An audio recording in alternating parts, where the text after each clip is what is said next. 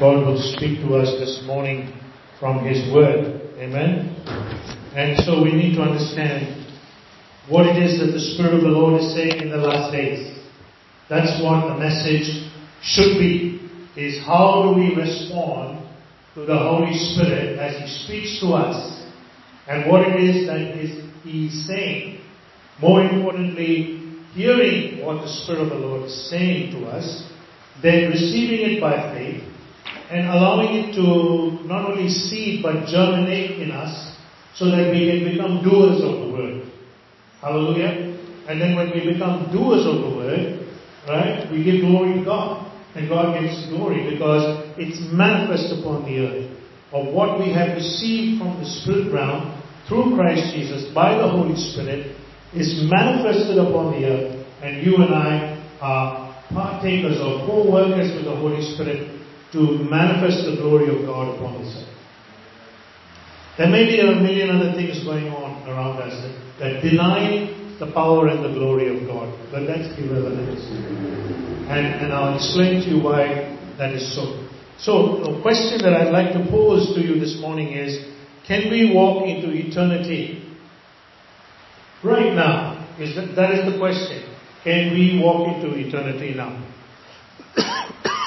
The truth is, you and I are already in eternity. Hallelujah. When God created the heavens and the earth, He already thought about, about us. He made us, He created us, and gave us life in His Son, Christ Jesus, and we walk into eternity. But eternity is also a different realm in which we need to access. We need to go into that realm. And we need to pull down what is in that realm so that we can receive what God has prepared for us. So today the title of my message is The Three Veils. The Three Veils. So, what are the three veils is what we're going to discover. What has happened to the three veils is what we're going to also understand. And how that benefits us as Christians to go further in Christ Jesus and enter into the realm of the Spirit so that whilst we are on earth, we are partaking of eternal things. Hallelujah. That's what we are about. We are eternal beings. We don't partake of temporary things. We partake of eternal things. Hallelujah. And whilst our bodies are partaking of the natural, our spirits are partaking of the eternal. And that's what you and I must understand. What is eternal and how do we receive it? So Jesus through his death and his resurrection did away with those veils that I'm talking about, which primarily hid God from us. Amen? That was the purpose of the veil. The purpose of the veil or the veils was to hide God from us so that mankind wouldn't know there is someone called God who loves us, cares for us, and wants to enjoy us with himself and, and enjoy our fellowship and be all the things that he has for us. So the veils were there to hide that. The person of God, the blessings of God, the mercies of God, the goodness of God, and the veils were there to hide us, hide those things from us. But you know, I've come to the conclusion that it is a great joy and a relief that God is now visible. Hallelujah. He is visible to those who can see because they have believed. So sight comes with faith and with encounters with God that help you to see. Come with me to the book of Hebrews chapter 11.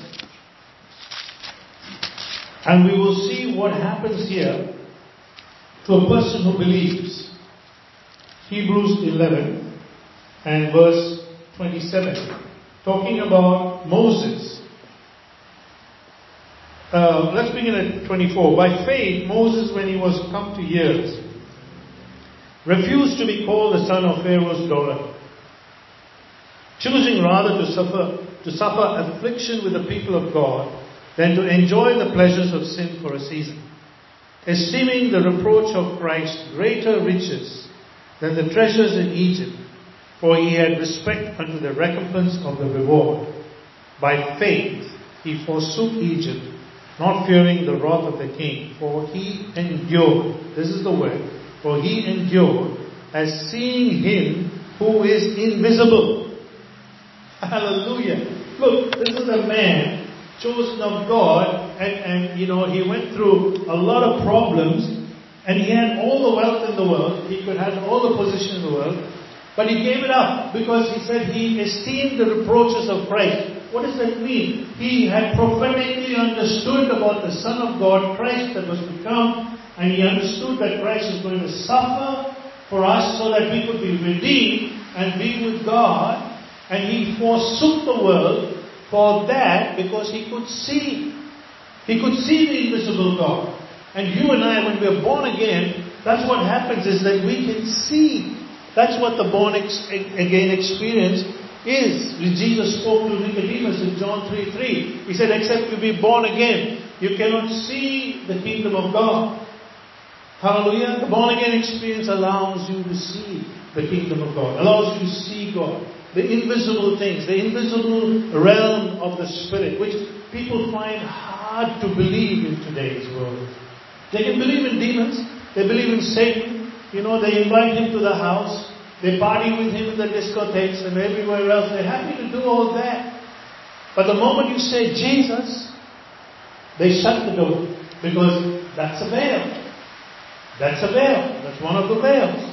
But I'll, we'll talk more about that.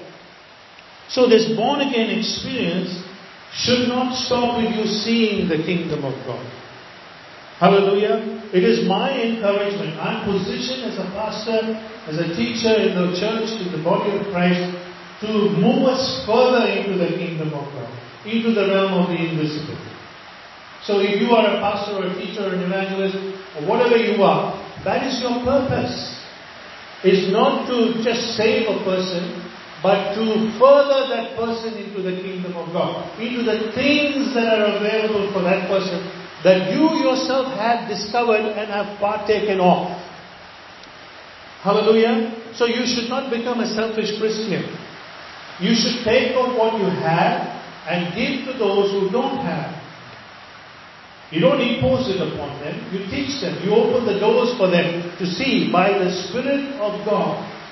Hallelujah. And you teach them what they need to know. So the born again experience goes one further and then the person is born of the water, which is the Word of God, and then he's born of the Spirit of God, and then he can enter into the kingdom of God. Why should he enter? That is the question. Why should he enter? If he can see the kingdom of God, why should he just be happy with that? And say, God, maybe one day I'll come up to heaven and then I will see all your glory and all your splendor and all the things that you have prepared for me. And he says, My son, my daughter, you are not going to partake of it there. They were prepared for you to partake of it now. In the realm of the natural on earth. Right? So, the devil and ourselves stop ourselves from wanting that from God. Because we, we think, oh, entering into the realm of the Spirit is a bit spooky. Right? It means, oh, I've got to speak in tongues and I've got to do miracle signs and wonders and, you know, fast for 40 days and pray. And, and that's what it means to enter into the realm of the Spirit and the kingdom of God. It's only partial. That's only part of it. Right? He's talking about relationship. God is talking about relationship whereby you and I can become one with Him on a daily basis. And so, as we go, if I come to your house every day, I have a relationship with you. You open the door for me. I walk in. I have a cup of coffee with you or a meal. I fellowship with you. And there's something exchanging between you and me that rubs off on both of us. So God is seeking for a fellowship with us as much as we are seeking a fellowship with God. And in your house are all the delicate and wonderful things that you have prepared for your guest, that is me, that you want me to have. And I can never have it unless I enter into the house. If I'm on the outside of the house, I will never have it because they are prepared on the inside. They are meant to be partaken of on the inside. So, my friends, let us not be afraid to go into the throne room of grace, not only for mercy and help in time of need, but for fellowship, for oneness with the living God, whereby we might partake of the glory and of the majesty that He is willing to give us and share with us in the extent that He is willing to do it. You will understand, you know, it says in the Bible He does not share His glory with anybody. But there's another part where He says that He does. And you need to understand that. Don't read the Bible only in one context and then say, oh, no, no, this man is talking nonsense. No. You need to read your Bible. Okay, and I'm going to take you to that part where it says He wants to share His glory with you. Hallelujah. Are you prepared? Are you prepared this morning to share glory with God? Are you prepared to go into the throne room and sit with Him and sup with Him and fellowship with Him? Or are you trying to bring Him down to the level of your problems? Because He's not at the level of your problems. He understands it. But He's not going to partake of your problems because he has overcome them. Okay? You go on living in your past, right? You go on talking about your past. He doesn't know anything about it. It's under the blood. He gave it a long time ago. You know, people come and keep telling me about their ex-husbands and their ex-wives and their ex-children and all this other stuff. Hey, give it up. Let it go. Pray the abandonment prayer. Right? Move on. Get on with God. Because God's waiting for you in the throne room. Right? Stop going on yapping about the past. It means nothing to anybody. Except it's a nuisance. Right? It's a big nuisance and the devil gets in. The thing about the kingdom of God is what we've got to understand is it's a kingdom of light. In it there is no darkness at all. Right? Apostle Paul says in Colossians that Jesus has translated us from the power of Satan. Listen to this. The power of Satan. What was the power of Satan? Power of Satan was to cause death. Sickness, disease, mayhem, chaos, confusion, divorce, alcoholism, drugs, all of those things and much more. So that was the power of Satan. So he said he translated us from the power of Satan into the kingdom of his son, which is light. Hallelujah. See, the light is shining now. So darkness is far away. Yes, you can see it. I can see darkness all around the world. But Jesus said, Arise, shine, for thy light has come.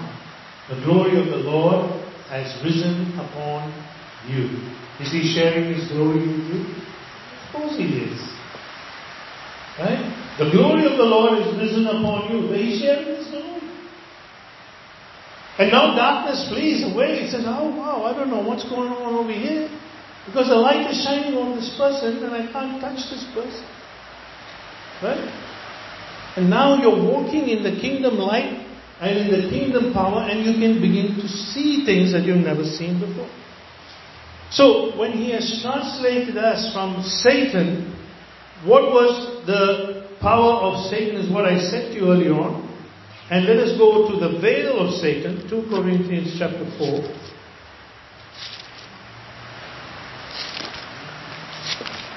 Two Corinthians chapter 4 and verse 4. And here he says about the gospel being hid. He says, In whom the God of this world, who is Satan, had blinded the minds of them which believe not, lest the light of the glorious gospel of Christ, who is the image of God, should shine on them. Shine. The word light, shine. Okay? It wants, Jesus wants to shine on you. The devil comes and he says, nah, he can't do it. No, he's not going to help you. Right? I'm the God of this world. I can help you.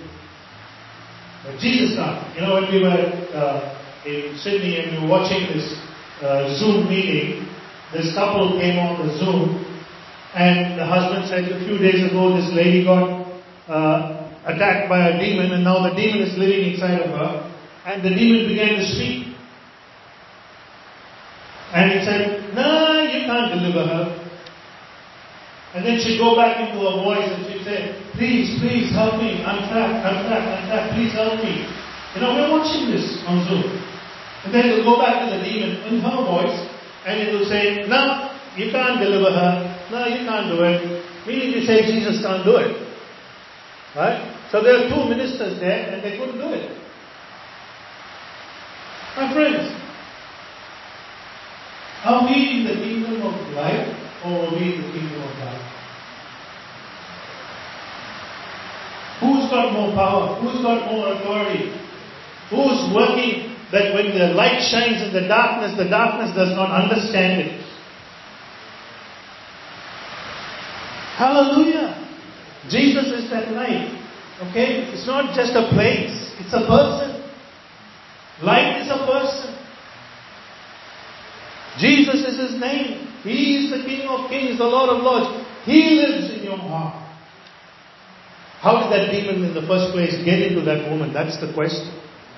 Because she has obviously got herself involved with something that allowed that demon to come in. So don't get involved with something where the demon gets in and you're stuck for life.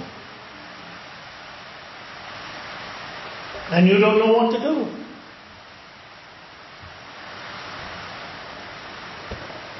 We have to come to that place. You know, what I noticed in those meetings was 90% of the people at the meetings were demonized. They all needed a demon to be cast out of them. Including the 300 or 400 that were on Zoom. 90% of them needed demons out. They all had a problem.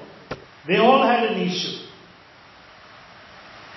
A demonic issue, not something like, you know, I don't have enough money or something And I'm saying to myself, what is happening in the church? Why aren't we teaching prevention? Prevention is better than cure. Right? Why do we need to have someone deliver us from a demonic force when the authority of Christ is already in us? Why don't we take authority? Why don't we use the authority God has given us and cast these fellows out of our lives?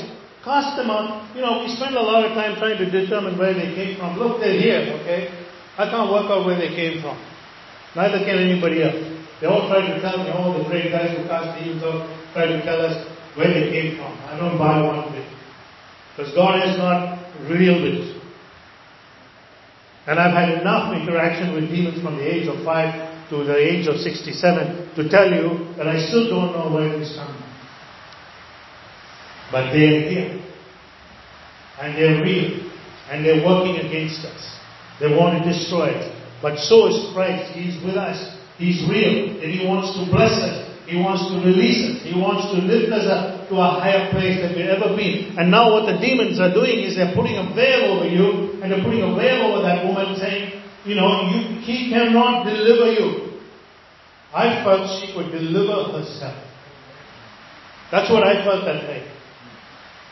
All she had to say was, you go in the name of Jesus. If she can call on the name of Jesus and say he loves, she loves him, she can also say to the demon, go in the name of Jesus. It may take some time. But you've got to deal with the issues of your life. Your past, your rejections, your hurts, your offenses, your unforgiveness, your habits, your lust, all of those things because they are gateways legal rights of the enemy to enter you and hold you. Even sorrow, even envy, even jealousy. All of those are legal gateways for the devil to come into you. Jesus is not about those kind of things. He's about joy and peace and love and hope and mercy and goodness and kindness and faith and power and glory and abundance. That's what his kingdom is about. But the devil has put a veil over people and saying, You will never make it to heaven. You will never prosper in your life. You will never see any good come out of your life because you are such a dirty, rotten scoundrel from the past. And we are holding on to this baggage of the past and dragging it with us everywhere we go. And always sitting on the top of our heads. And we can't move. We can't even get up in the morning and praise the Lord. Because of the veil. The veil of lies that the devil has put upon the people of the earth. That they cannot see into the realm of the invisible. Check. Cannot see into the invisible. Says Moses saw into the invisible. Thousands of years ago, he saw Jesus. And he endured. Abraham endured. Jacob endured. So many endured in the Hebrew, Hebrews chapter 11. They endured. They lost their lives because they saw into the future.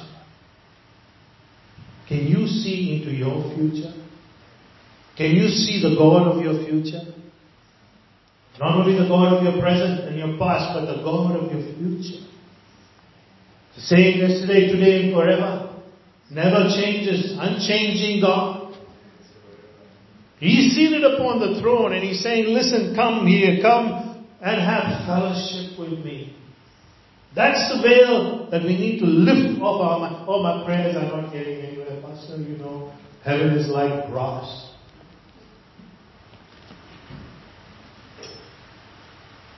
I understand that. But it takes discipline. It takes continuous faith that your prayers are going up to heaven. That they are making a difference. They don't go up to heaven when you live in sin or when you're angry with your partner or your friend or somebody else. They don't go up to heaven. So you need to have a discipline. You need to come to that place and say, Lord, teach me to pray. Jesus said, watch and pray. Watch and pray. One of the disciplines is watching and praying. And watching has a huge amount of connotations attached to it. Come with me to the second veil in Colossians chapter 2.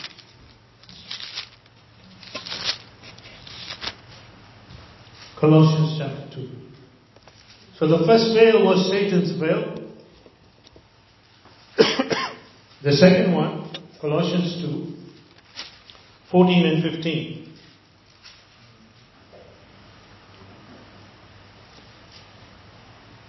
Blotting out the handwriting of ordinances that was against us, which was contrary to us, and and took it out of the way, nailing it to his cross.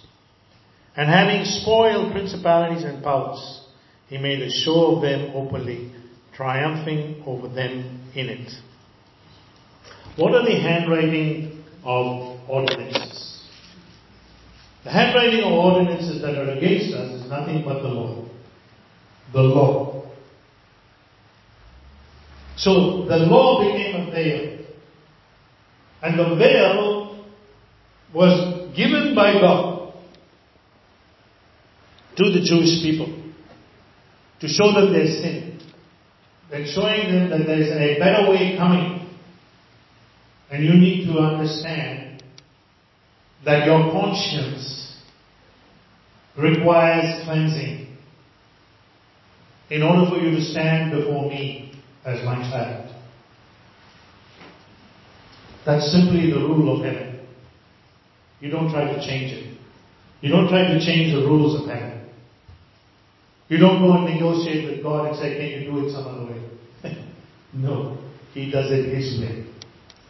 Hallelujah. So His way was that Jesus had to go to the cross and blot out the handwriting of ordinances which were against us.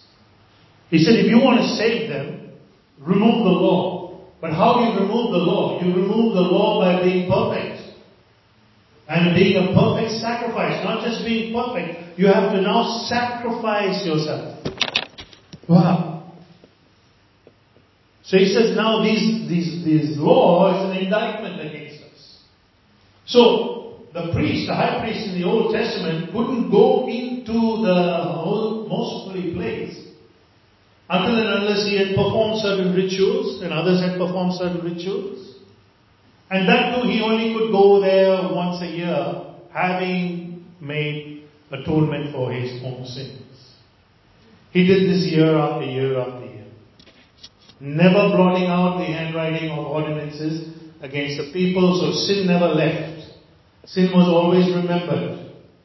I'll tell you what, you're looking at a dirty, rotten scoundrel from the past, but not from the present. I was a dirty, rotten scoundrel. Some people think I still am, but that's their problem. okay? But that indictment against me by the devil in heaven, not here. Listen to this carefully. Not here. In heaven. An accuser of the brethren saying, Hey, that Greg, well, God, why are you saving him? The dirty, rotten scoundrel that he is. And somebody comes along and tells me something about Greg.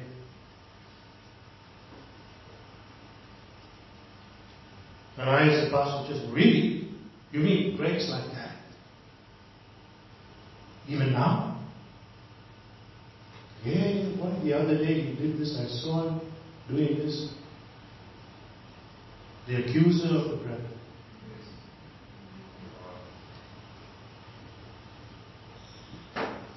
Constantly bringing false accusations and lies.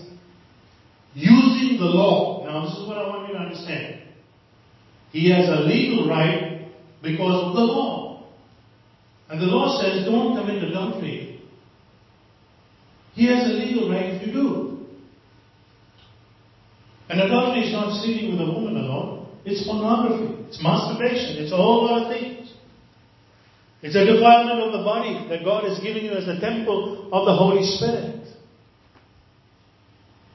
So, when there's a legal right, he comes in and he says, No, I've got a legal right.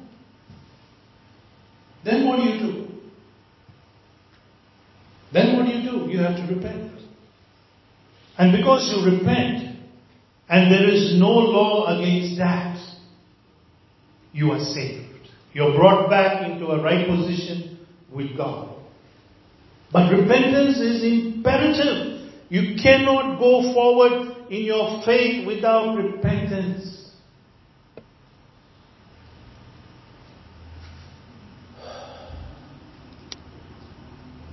Before I went on sabbatical, the Lord began to speak to me. And He said something to me, which I knew that I was in the wrong place.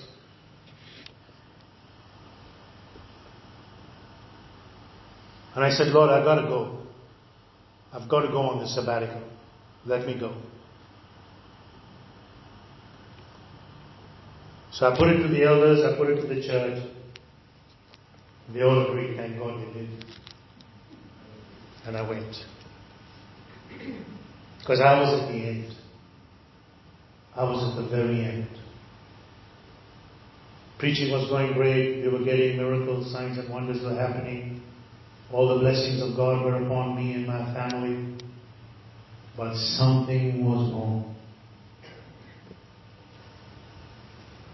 So I went away. And God began to speak. I left my family for two and a half weeks. I was on my own. And God began to speak. And I'm saying this for your benefit. I'm not confessing my sin to you. You're not my mediator. And he said, Son, I give you a broad sword. And you did not use it 100% correctly. God will give you an assignment and you have to use it correctly. God will give you a mantle and you have to wear it correctly. You cannot take the mantle and use it any which way you want. You cannot take the assignment and do what you like. God doesn't like those kind of things. He loves you, but He doesn't like those kind of things. And He said, Yes, son, you used it very powerfully and very effectively. And you did what I asked you to do. But you, you could have done better. He wasn't condemning me. He was correcting me. And then I knew what was wrong. And I knew what was wrong. And I said, I'm sorry. I said, I'm really sorry. I understand now. Please forgive me.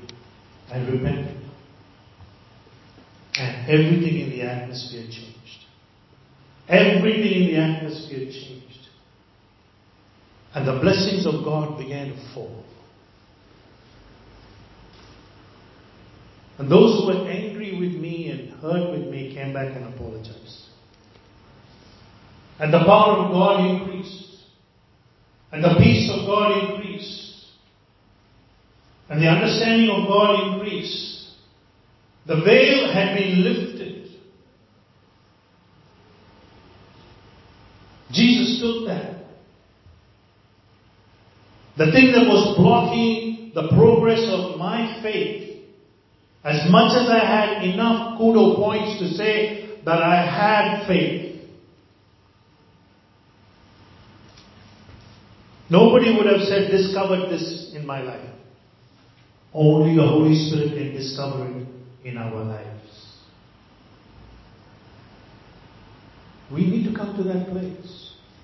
Then Satan has no authority over you or me. Had I not done that, had I not gone on the sabbatical, I would have made a huge mistake. And that's what I was feeling the whole time. And then the veil lifted, the problem lifted, the burden lifted, everything left. And I was able to enter into the realm of the invisible and the realm of the spirit even more so. And God was working in me to produce what He wanted. We need to come to that place where we've got to ask ourselves, are we in some way deceiving ourselves? Are we in some way being deceived by Satan? That's what we've got to ask ourselves. There are people who come into your life and will tell you things which you won't like. But they're there to tell you that you've got a veil over your eyes.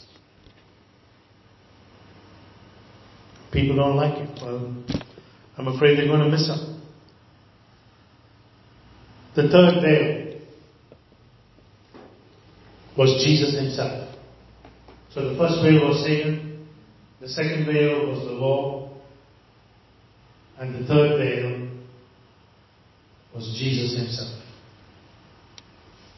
Positioned by God to be a veil.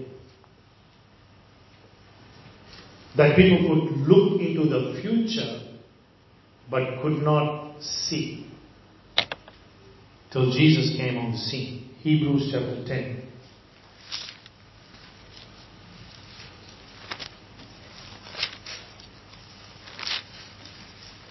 and verse 20. Let's begin at verse 19. Having therefore, brethren, boldness to enter into the holiest by the blood of Jesus, by a new and living way which he hath consecrated for us through the veil, that is to say, his flesh. Wow. His flesh was a veil. No one could enter into the presence of the Father till Jesus died on the cross. I'm talking about true entrance. I'm talking about going in there without a sin offering. So Jesus, till Jesus came, 4,000 years of veil, and 2,000 years since he came and died on the cross and rose again, no more veil. Wow! You mean to say, Dad, I can come in now and I can say, Dad, how are you, Dad? How, how's it going? Can you, can, can you listen to me? And he says, Yes. I've been waiting for you. God's sitting on the throne and He's excited about you. He's excited about the progress you're making in your Christian faith through repentance and faith and turning your heart away from the world and telling the devil to go jump in the lake of fire. That's what God is excited about. Say, see my child. See what they're doing. See how powerful they have become. They are listening to me. They're no longer complaining about their problems. They're no longer living in the past. They're now moving forward. Look, they're saving people. They're going here, they're going there. I was listening to a testimony of a guy yesterday, and you know, he was saying he went into Afghanistan and Pakistan, and you know, 50,000. 10,000 in the meeting giving their lives to the Lord. Muslims. Unafraid to preach the gospel in a Muslim nation. And God's excited. Say, wow. They're finally getting. They're finally getting what I've done on the cross. Why I gave my flesh on the cross so that they could see into the invisible. They could access the power. They could access the glory. They could access everything that I have for them. Come with me to John chapter 7. Just to ratify Hebrews 10:20. Let's go to John chapter 7.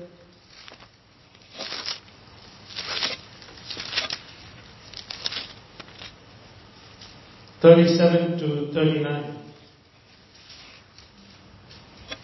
In that last day, the great day of the feast, Jesus stood and cried, saying, If any man thirst, let him come unto me and drink. He that believeth on me, as the scripture said, had, had said, out of his belly shall flow rivers of living water. But this spake he of the Spirit which they that believe on him should receive. For the Holy Ghost was not yet given because that Jesus was not yet glorified. Wow. Till Jesus died and rose again and went into the presence of the Father, the Holy Ghost was not given. And now we have the Holy Spirit because of what Jesus did. That veil had been prophesied from Genesis. Jesus, the Messiah, coming. Get ready for him. And they couldn't. Only some did. Well, he's coming back again. This time he's not coming back in the flesh. He's not coming back to take sin on himself. He's coming back as a warrior. He's coming back to take his people home. He's coming back as the King of Kings and the Lord of Lords. The whole universe will see, not only the people on the earth, but all the principalities and powers, all the invisible forces that are there in all the worlds that God has created will see Jesus coming. And they'll say, wow, we never knew. We never knew. But you and I know. You and I can see. You and I understand because the Word of God is being given to us. It's written down for us. It's our duty to learn that word and see through that word into the realm of the Spirit. Stop living in all foolishness of this world and the veils that are over our eyes. There is nothing greater than the second giving of salvation is the giving of the Holy Spirit. Come with me to 2 Corinthians chapter 3. And I want to show you another part where God is sharing His glory with you and me. 2 Corinthians chapter 3. 16 to 18. He's talking about the veil, okay? That Moses put a veil over his face in verse 13 because he had just received the law. So the law became a veil. They couldn't see the glory, okay, that Moses had seen. So he, he could show it to them, so he put a veil over his face. Then we come to 16. Nevertheless, when it shall turn to the Lord, the veil shall be taken away. wow. Now the Lord is that Spirit. And where the Spirit of the Lord is, there is liberty. Can you sing and dance? Oh, you're not allowed to do that in church. Right? You can't laugh in church. You're all going to sit here, grow long beards, including the ladies, and look like Moses. Come on. You know, there is liberty.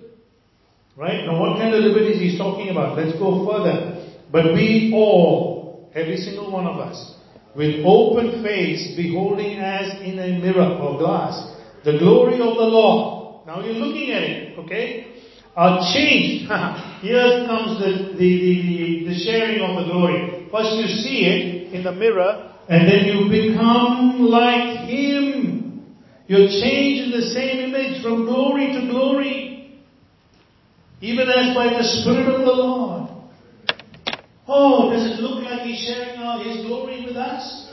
Yes, He's making us like Him. Of course He's sharing His glory with us. And when you're in that light, nothing matters. Nothing matters. You say, oh brother, that's for one day in heaven when we're all going to be there in the sky.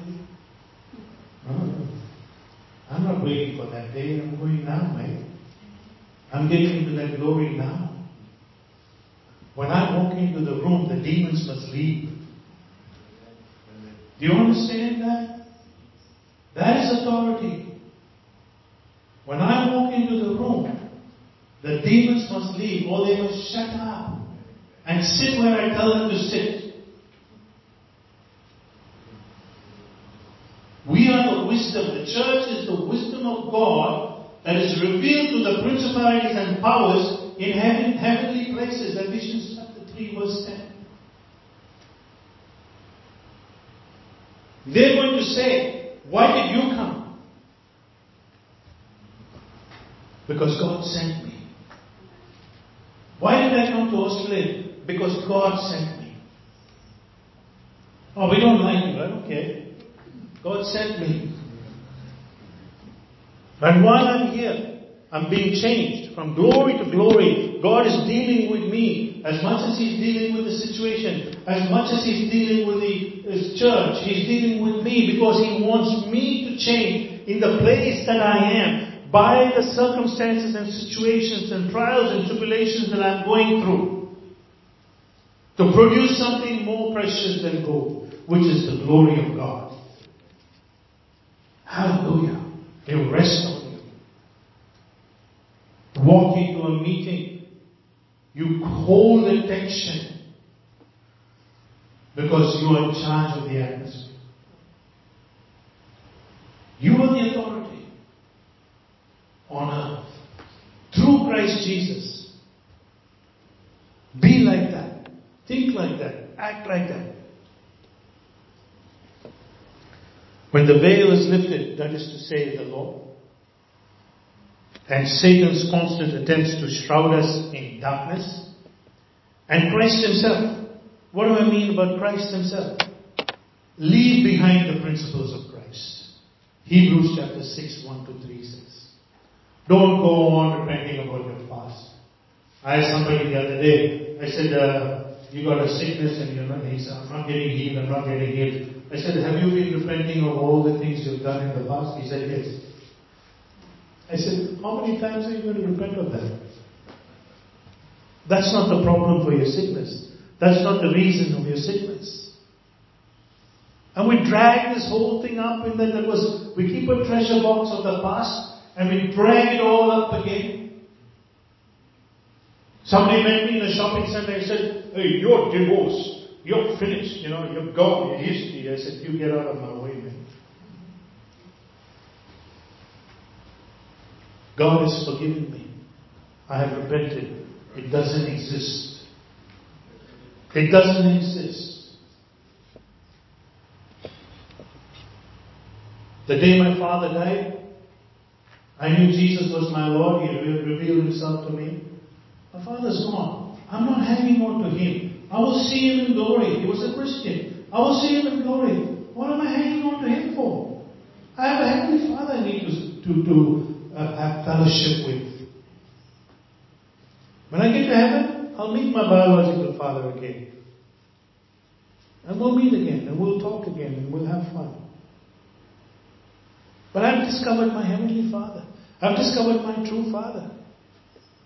Who made me, created me, gave birth to me, gave life to me, is giving life to me. Why do I want to hang on to my biological father for what? He's not giving me life. He never gave me life. Jesus did.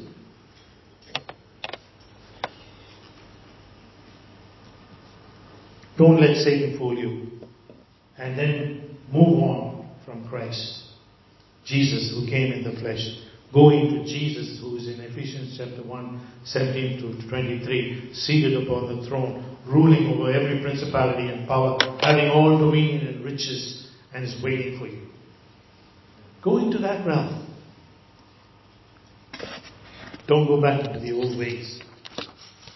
Look, I've got a heap more to tell you about this message. But everything has got to do with wisdom, understanding, and knowledge. They are the building blocks for the habitation of God in your life. Okay, don't use anything that's going on wrong. Because people don't understand this, that the words of God, used in wisdom, used in understanding, and used in knowledge, are the building blocks. They get demonized. They get attacked by the enemy. They're constantly going back and becoming victims of Satan. See, I see a glorious end for all of us. But those who believe, but those who don't believe, there's no glorious end for them. And so I have resolved that what is awaiting for me is glorious. So I have resolved in my mind to be happy and of a sound mind whilst I'm waiting for that. On earth.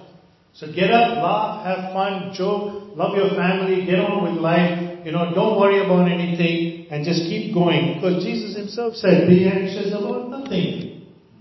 So why are we saying, no Lord, can I have 1%, can I have 2% worry, can I have 3% worry? No, you, you can't have any worry at all. Don't negotiate with him for worry. He doesn't know what worry is. Right? Only you and I know what worry is. Right? John's doing worse than me in the hair department with the work. But listen, I'm telling you something here today that you need to take home with you. Set yourself free. You say, what are you talking about? Only Jesus can set me free. No, the truth will set you free. He is the truth. He is the way. He is the life. The truth is a revelation, it's a realization, it's an acceptance of what God is saying to us about us, that we might be changed from glory to glory into the image of Christ, which is what His desire is. Though the devil seeks to blind us in so many areas of our lives, through circumstances and situations, let us not give him any opportunity. Paul says, we do not preach ourselves. We preach Christ. Then he says, we do preach ourselves. You know, and what does he mean? He's talking about the born again man. Preaching Christ in him. Right? Christ is in you. I want to see Christ in you. I want to see the glory of God through you, touching lives out there in the streets and in your workplaces, in your homes. Just the presence of God with you. Invite the presence of God into your life every day, every moment of the day, and say, God, I don't want to become theological. I don't want to be doctrinal. I don't want to be a man of the letter. I want to be a man and a woman of life, letter that turns to life. That when I speak, people will listen. When I pray, they will be delivered. And everywhere we go, we see that in our ministry. Right? Because we listen to the Spirit of the Lord. Go to a totally uh, strange church we've never been in before. And God tells me, wakes me up in the morning and He says to me, you know, certain things. I go to that church and I say, God told me these things. And I said, there are two people here or watching on uh, live stream. I said, God, but I think it's in the hall. Two people. That God is looking for. That you need to move on from where you are. It ended up being eight people. And Chris, and Anoja and myself uh, began to pray and God moved. And they were getting whacked left, right, and center. I didn't know what was going on. We even had to ask them, what's going on with you? God knows. God knows what's happening to you. God knows how to fix what's happening to you. But you're not letting Him. You're putting the veil over your own eyes and stopping Him from doing what He wants to do. So you confess negatively. You go on thinking about the past. You go on doing those things that are familiar to you from the past. You're afraid to take hold of the invisible that becomes visible by faith.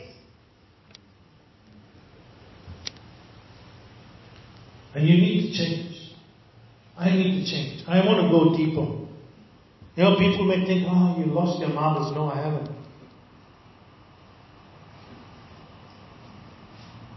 I am getting deeper into the realm of God, who is Spirit. Our victories are dependent on knowing God and His love for us along with what He has prepared for us. I want it. He says appropriate it.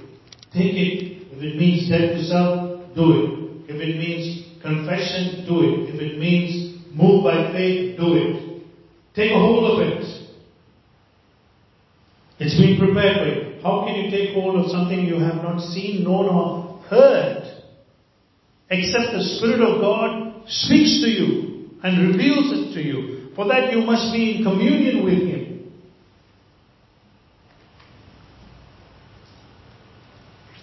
Walk into a situation and change it by the power of the Holy Spirit in you.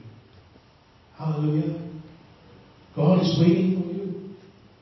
God is waiting for you to change your way of thinking. To take that, you know, filthy thinking out of your mind. Woe is me. I'm getting nowhere. I'm no good.